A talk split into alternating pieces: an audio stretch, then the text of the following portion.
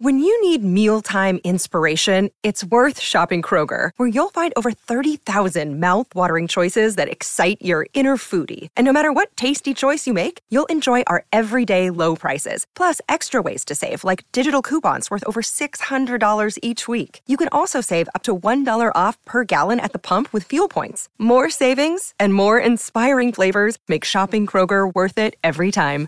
Kroger, fresh for everyone. Fuel restrictions apply. Hello, and welcome back to 365 Days with MXMtoon. I'm Maya, a singer, songwriter, video maker, Oakland native, and balloon fan. I'm also a huge fan of history. I love untold stories, gross facts, hidden secrets, anything weird, dark, and funky from the past, and each day I'm going to share one of my favorite deep cuts with you. So let's take a look at today's stories. It's 365 with MXMtoon. New facts every day, so don't leave too soon. I'm gonna teach you stuff, no, it won't be tough. Gonna go a year till you've had enough. It's 365. Today in 2018, large protests broke out in London, England, when former President Donald Trump traveled to meet Queen Elizabeth at Windsor Castle. As part of the hubbub, protesters floated a blimp of Trump as a giant baby across the city. Designed by Matt Bonner, the 20 foot tall balloon version of Trump wore a diaper and clutched a smartphone, a nod to his incessant and inappropriate Twitter use. The Museum of London acquired the balloon as a historical artifact representing the British tradition of satire, but first, the blimp traveled the world. It appeared at protests in France, Argentina, Ireland, and Denmark while Trump was visiting their countries. The whole ordeal encapsulated how people in other countries reacted to Trump's presidency.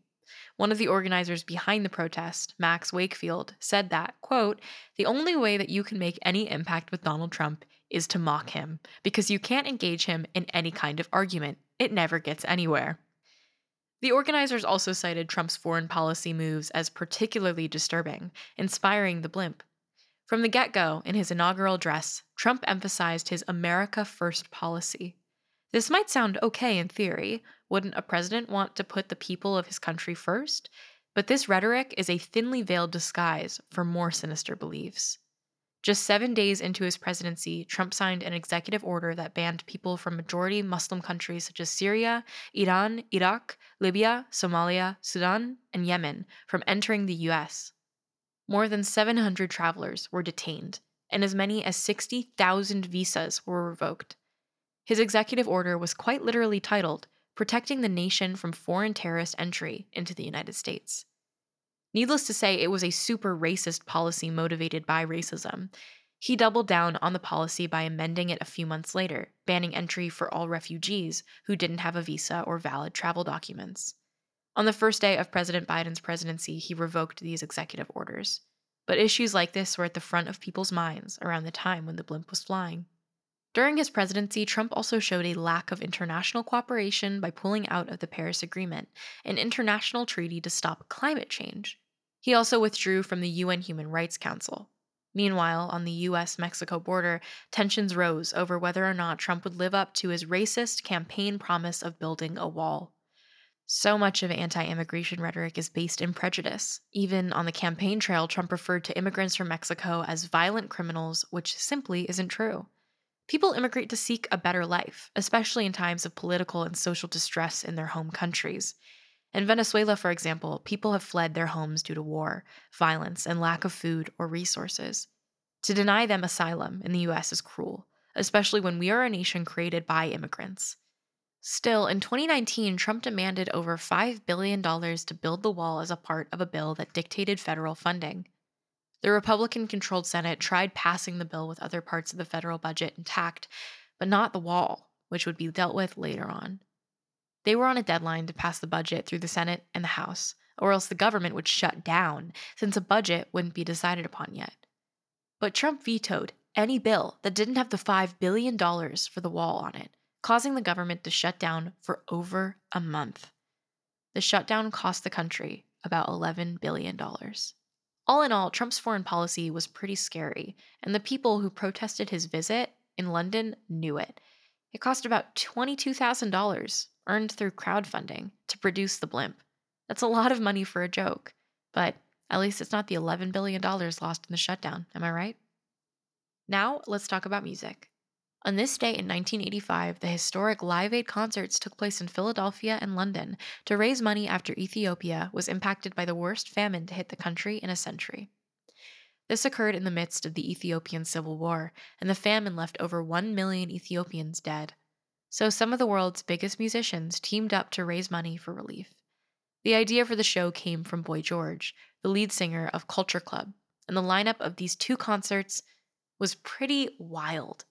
The Beach Boys, Madonna, Paul McCartney, Tina Turner, Elton John, David Bowie, The Who, Queen, Eric Clapton, and Bob Dylan all performed. People even called it the Global Jukebox as a nickname, since the lineup was so star studded. It's estimated that 72,000 people attended the show at Wembley Stadium in London, and 89,000 people went to the show at the now demolished John F. Kennedy Stadium in Philadelphia.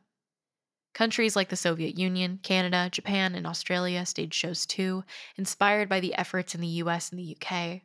These two shows overlapped, despite the time difference, and it was widely broadcasted using satellites. So, Mick Jagger and David Bowie had the idea to stage an intercontinental duet. Ultimately, it was just way too hard for them to get the timing right, but we do have to admire the ambition. Such ambitious plans would not emerge again until 2011 when Muse declared that they wanted to perform in space. So far, those ambitions have not come to fruition for them, but hey, maybe we'll see the first extraplanetary musical performance in our lifetime. It's estimated that the Live Aid concert raised around $127 million for African famine relief. Some think that the impact was even larger, as it brought humanitarian mutual aid into the forefront of political discussions. Through music, we're driven to ask valuable questions. When certain countries are struggling, do other countries around the world have the responsibility to help them? It may be naive, but I think yes, we do. And now for today's final segment, I'll be going back into my own photo archives to see what I was up to on a July 13th in my life. On July 13th, 2020, I played Minecraft. I have found a really wonderful group of people and friends over the course of quarantine.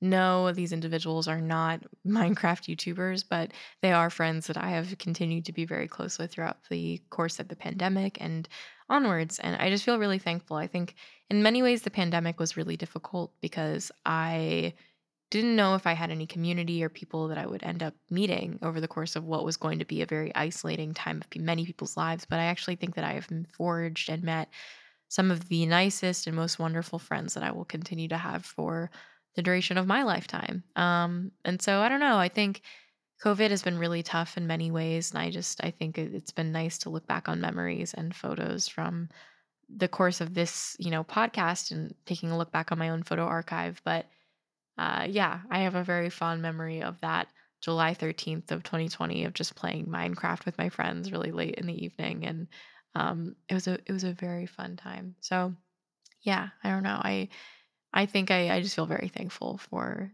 the pros of a rather negative happening, I think, for many people. So thankful, thankful for the little sparks of light in the darkness.